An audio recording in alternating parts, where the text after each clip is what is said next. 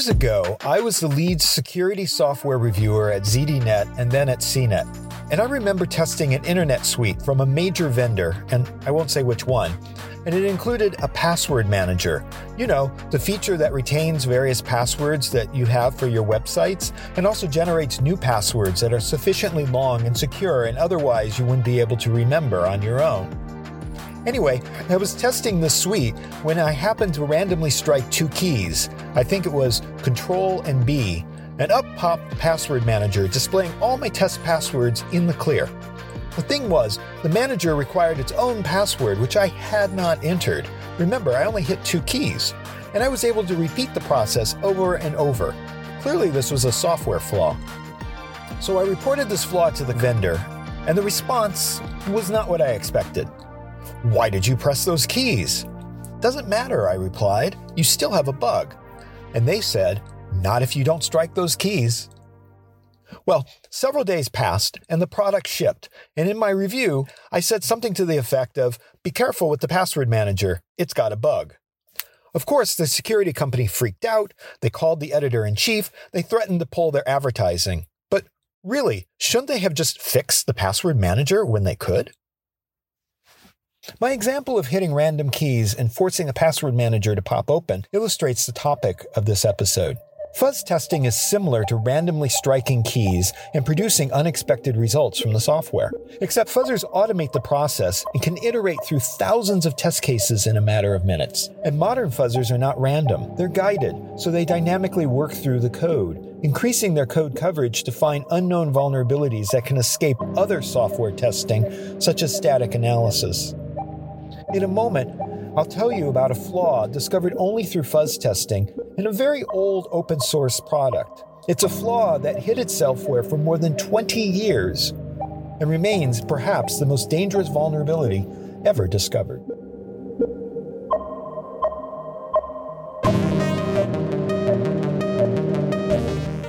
Welcome to the Hacker Mind, an original podcast from ForAllSecure. It's about challenging our expectations about the people who hack for a living. I'm Robert Vamosi, and in this episode, I'm going to talk about how fuzzing has evolved over the years, how open source projects have, for the most part, gone untested over that time, and how new efforts to match fuzzing to open source are today helping discover dangerous new vulnerabilities such as shell shock. And we thought Heartbleed was bad.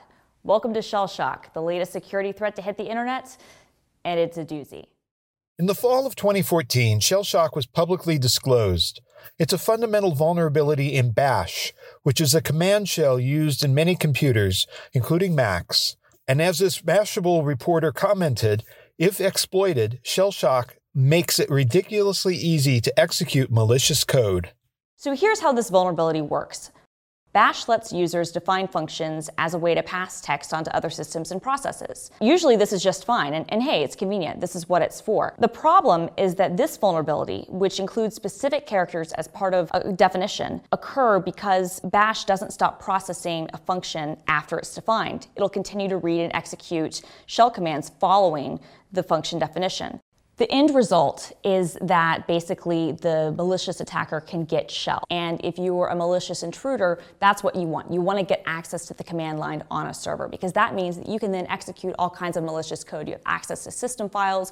You can share what you're finding with the system on the world. We want to be clear getting shell is not the same as getting root, but it does mean that intruders have a chance at an extra special bonus round known as privilege escalation. It's like the operating system left the front door wide open.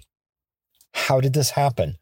Our story begins in the 1980s, where both the tool used for this discovery and the bash shell were first created.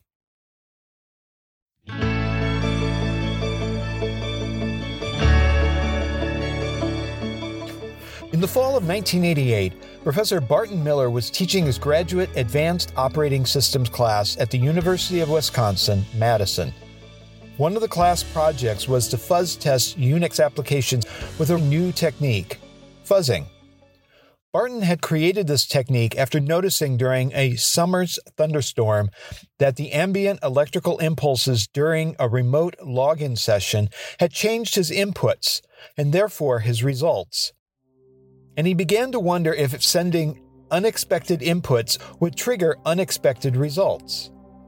He wrote his program, which he simply called Fuzz, saying it generates a stream of random characters to be consumed by a target program. In a subsequent academic paper, Miller demonstrated that 25 to 33% of the Unix applications tested with fuzz either crashed or hung when reading random input.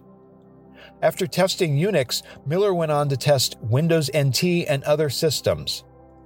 What's nice is that the fuzz program recorded what input had been sent, and that record allowed other researchers to later reproduce the crashes and therefore isolate the vulnerabilities. One of those vulnerabilities was the Gets Finger vulnerability. The name comes from the Finger Protocol, which provides status reports on particular computer system or a particular person on a network site. For instance, I can use the Finger Protocol today on my Android to see what other devices are on a shared public Wi Fi. Back then, Finger was perhaps useful to see who else was on the network at that time, so you're able to chat with them over Telnet or meet them in person. The name literally comes from the idea that one could run a finger down a directory of names to find someone they were looking for. What's interesting is that in November 1988, Robert Morris Jr. used vulnerabilities in SendMail and the FingerD protocol to construct unintentionally what would later become the first internet worm. What's a worm? Computer viruses, for example, have to spread via humans, via email attachments. Worms, by comparison, are able to replicate on their own, so the Morris worm exploited an overflow vulnerability in Finger to spread from system to system. And once a successful worm had been demonstrated, internet worms became more common in the early 2000s with Code Red, Blaster, and others. In 1995, Miller co authored four papers arguing that the reliability of software was getting worse. He cryptically wrote that his fuzzing activity, in addition to helping to find Get's finger vulnerability, had found other software bugs that might indicate future security holes in a variety of different systems. Unfortunately, his warning went unheeded at the time. That's the tool side. There's another side to our story the target, and it also begins in the 1980s. Up until the 1970s, there were only a few operating systems, in part because computing was still a large enterprise operation requiring massive machines.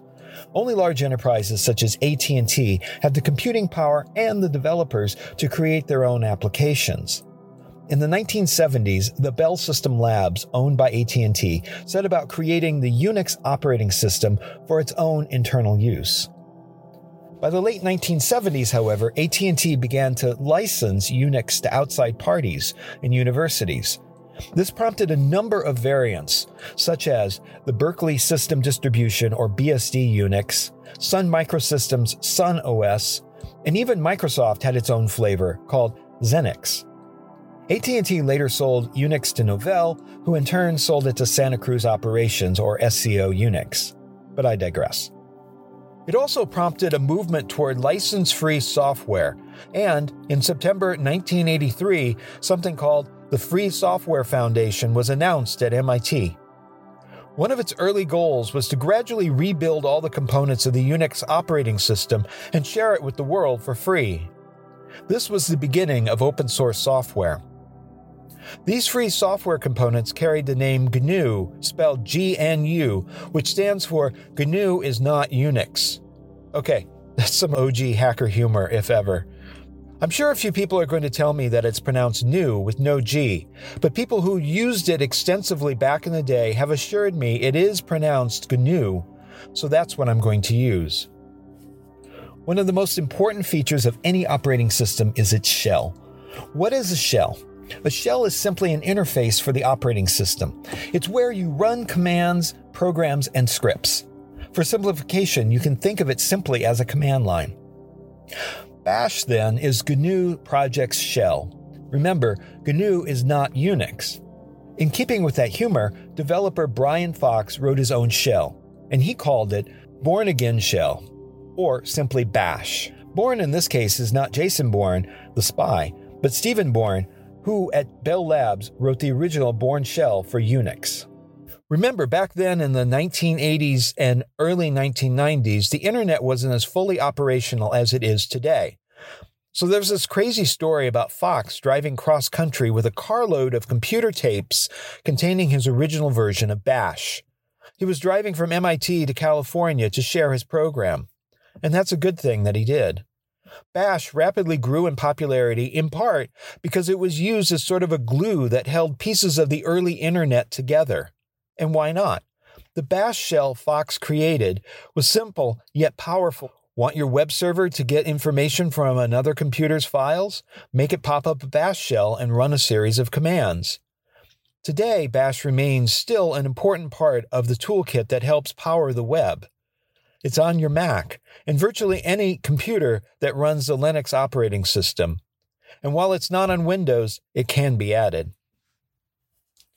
Sometime in late September 1989, and we don't all agree on the exact date, a serious vulnerability was introduced into Bash. And it may have been introduced by Fox, or it might have been introduced by Chet Ramey, who was an intern at the time and later took over maintenance of Bash. It doesn't matter who introduced the flaw. What does matter is that the flaw in Bash would sit unnoticed for the next 25 years. There's a saying within the open source community given enough eyeballs, all bugs are shallow. It's called Linus's Law after Linus Torvald, who created the Linux operating system, but it's actually from Eric S. Raymond from his 1999 book, The Cathedral and the Bazaar. Anyway, the idea is simply this that unlike proprietary software, where the source code is hidden inside the company's domain and therefore not available to be audited by outside sources, open source source code is available for anyone to audit. The fact is, over 85% of the software today is composed of third party elements. And a majority of that third party software is often open source software. And that only makes sense. Why should I attempt to create my own SSL TLS when I can integrate OpenSSL into my product? Not only do I get much faster time to market, I don't have to worry about rolling my own encryption. Really, never roll your own encryption. Just don't. But eyeballs aren't necessarily on all the open source code that's out there. And what may have been seen as secure in the 1980s and the 1990s certainly would not be seen as secure today. Take IoT, where we find ourselves using MMQT and other ancient protocols, not for what they were originally designed for, but for our immediate need for lightweight communications among devices but I digress. So, after 1995, when Miller published his papers, there didn't seem to be a lot of testing going on. That's not to say there was no testing, because there was. It just was very hit and miss.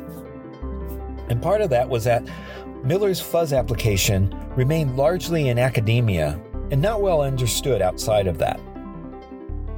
Our story now skips ahead 20 years to the year 2014.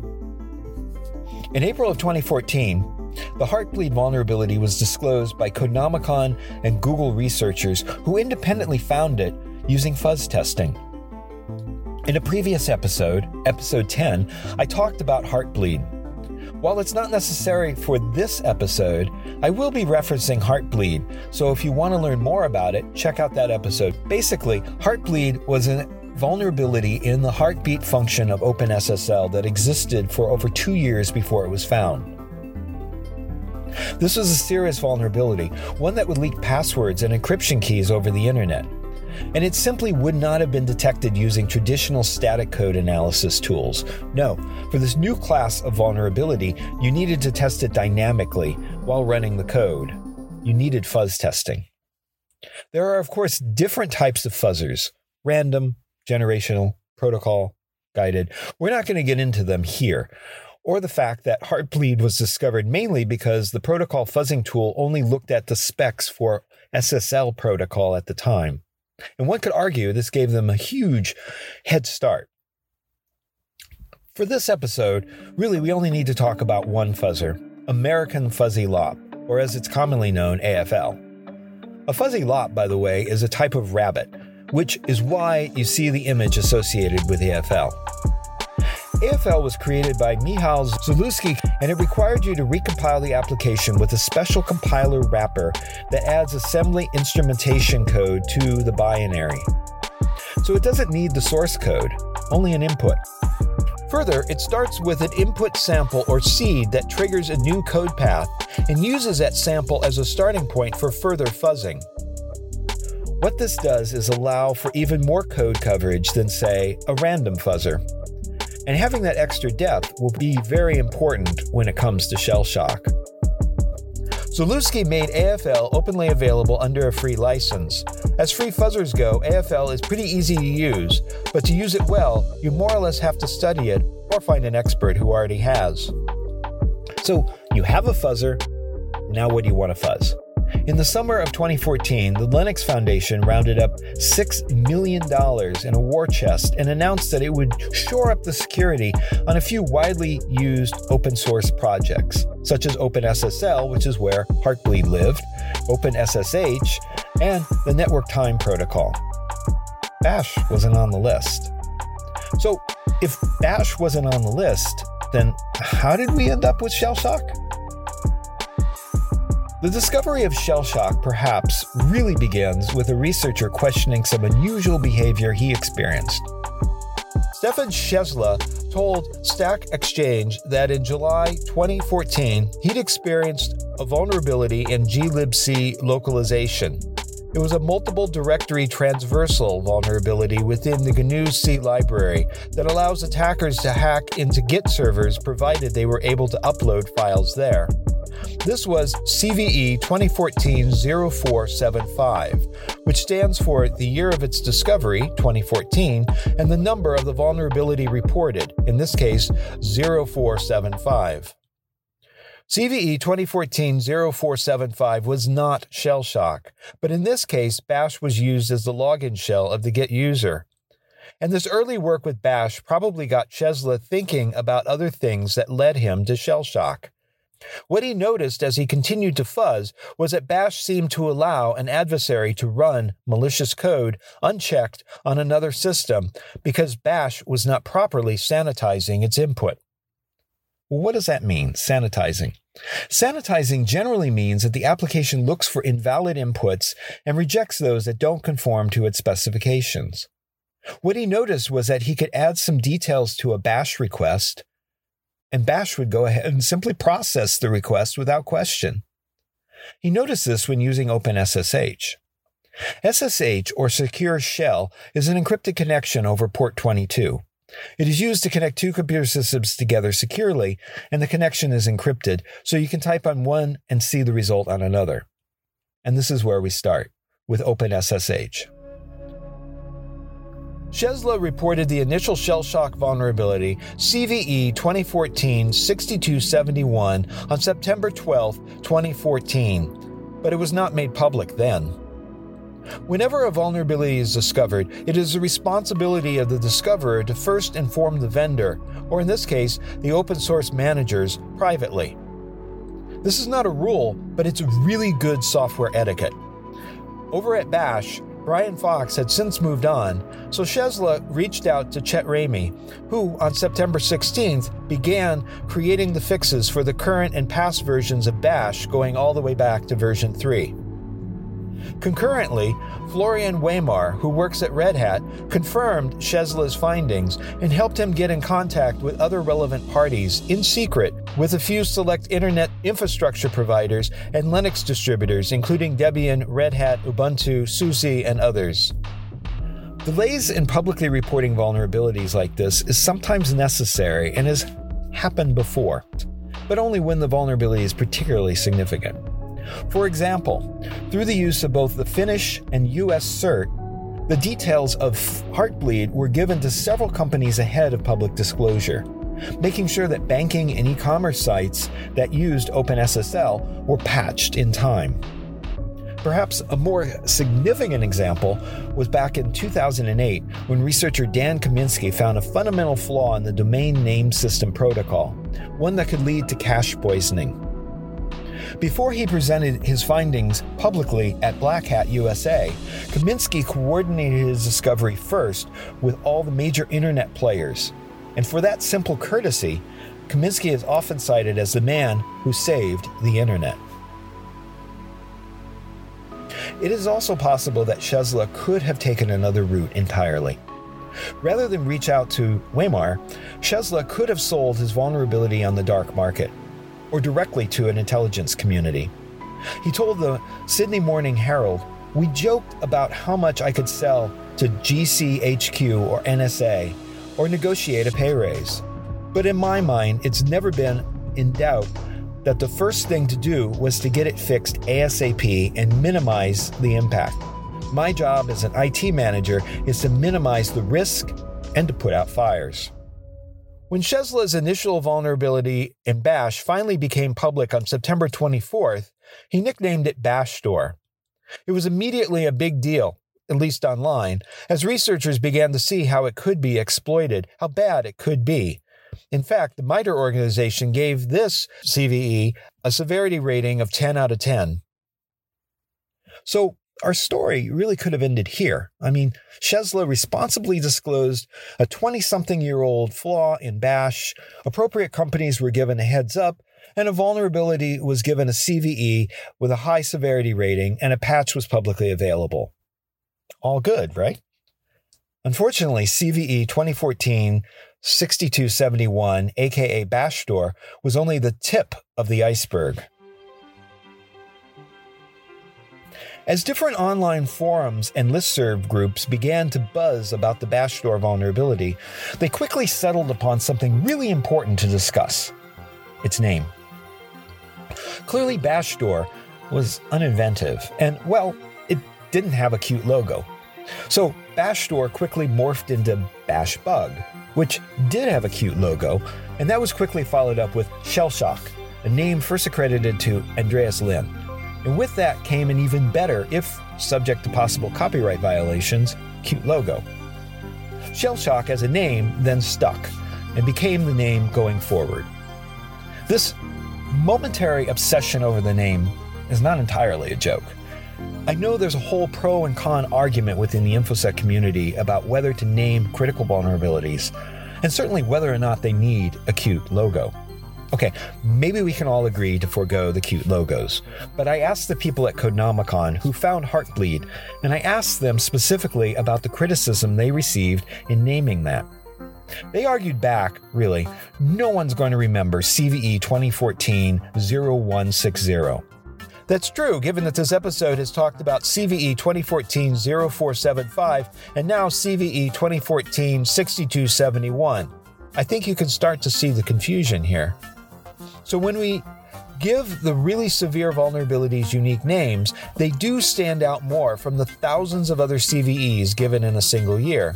Not only that, the name ones get the media visibility that is sometimes necessary to get the patch out quickly. Really, would you have listened to a podcast about CVE 2014 6271? In retrospect, this naming conversation was really a good thing because Shellshock didn't end up being just one CVE, there were multiple CVEs, so deciding upon a name early was a good thing, since it did keep things straight when talking to other InfoSec people. But the name wasn't the only controversy lighting up the online forums and listservs. It seems more than one security person had the uneasy feeling that the original Shellshock CVE only scratched the surface. And they were right. The initial understanding of the problem was faulty, so the patch developed did not fully solve the problem. Whenever a patch goes public, both the good guys and the bad guys have access to it. They both reverse engineer it, meaning they try to step through what parts of the code were changed so they can get some idea of what the original vulnerability might have been. So it's a race to see if anyone can exploit that flaw before everyone gets their system patched.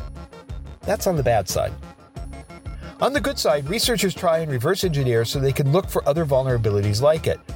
They also look to see whether or not the patch created has done its job effectively. Among the skeptics were two researchers at Google, Tavis Ormandy and Michal Zalewski. You remember, the guy who created AFL. Zalewski started fuzz testing Bash, identifying and isolating interesting syntax based on coverage signals For the first few hours, AFL kept finding issues already known. And then he started to find new flaws in Bash. These were designated CVE 2014 6277 and CVE 2014 6278. Meanwhile, Ormandy discovered that he could convince bash parsers to keep looking for file names for output redirection beyond the boundary between the untrusted string and the actual body of the program that bash was being asked to execute. In other words, he could piggyback malicious code. This was designated CVE 2014 7169. So that's three additional vulnerabilities on top of Chazelas's initial finding, going much deeper into the problem. Then Todd Sabin and Florian Weimer of Red Hat independently disclosed a static array overflow in the bash parser. This was CVE 2014 7186, which is the fifth shell shock vulnerability. While Weimer went off to find a one off counter error in bash. That became CVE 2014 7187. So there are now six vulnerabilities associated with shell shock, and all found mostly through fuzzing within a two week window. Chet Ramey, meanwhile, was producing updated versions of Bash that incorporated all these new findings. By the beginning of October 2014, three weeks after Chazelas first reported his finding, Zalewski completed his fuzzing of the latest patches and announced that Bash was indeed hardened and would prevent shell shock from working on a patch system. In a blog, he summed up that the shell function import feature in Bash was clearly added with no basic consideration for the possibility of ever seeing untrusted data in the value of an environmental variable.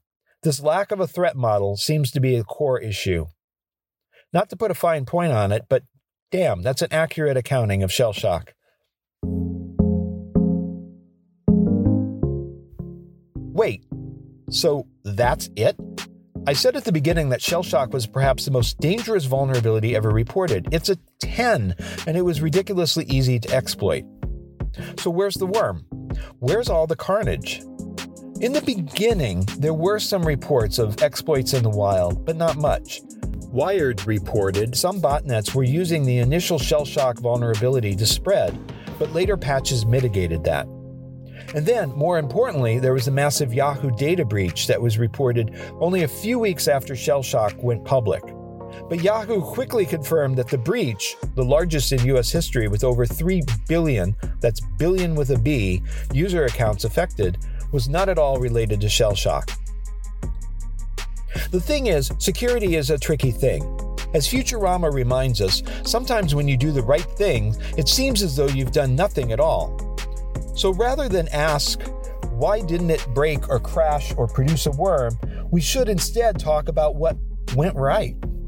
Although the initial vulnerability was misunderstood, as more and more researchers looked at Bash, they began to fuzz test it more, they started to expose the underlying issue.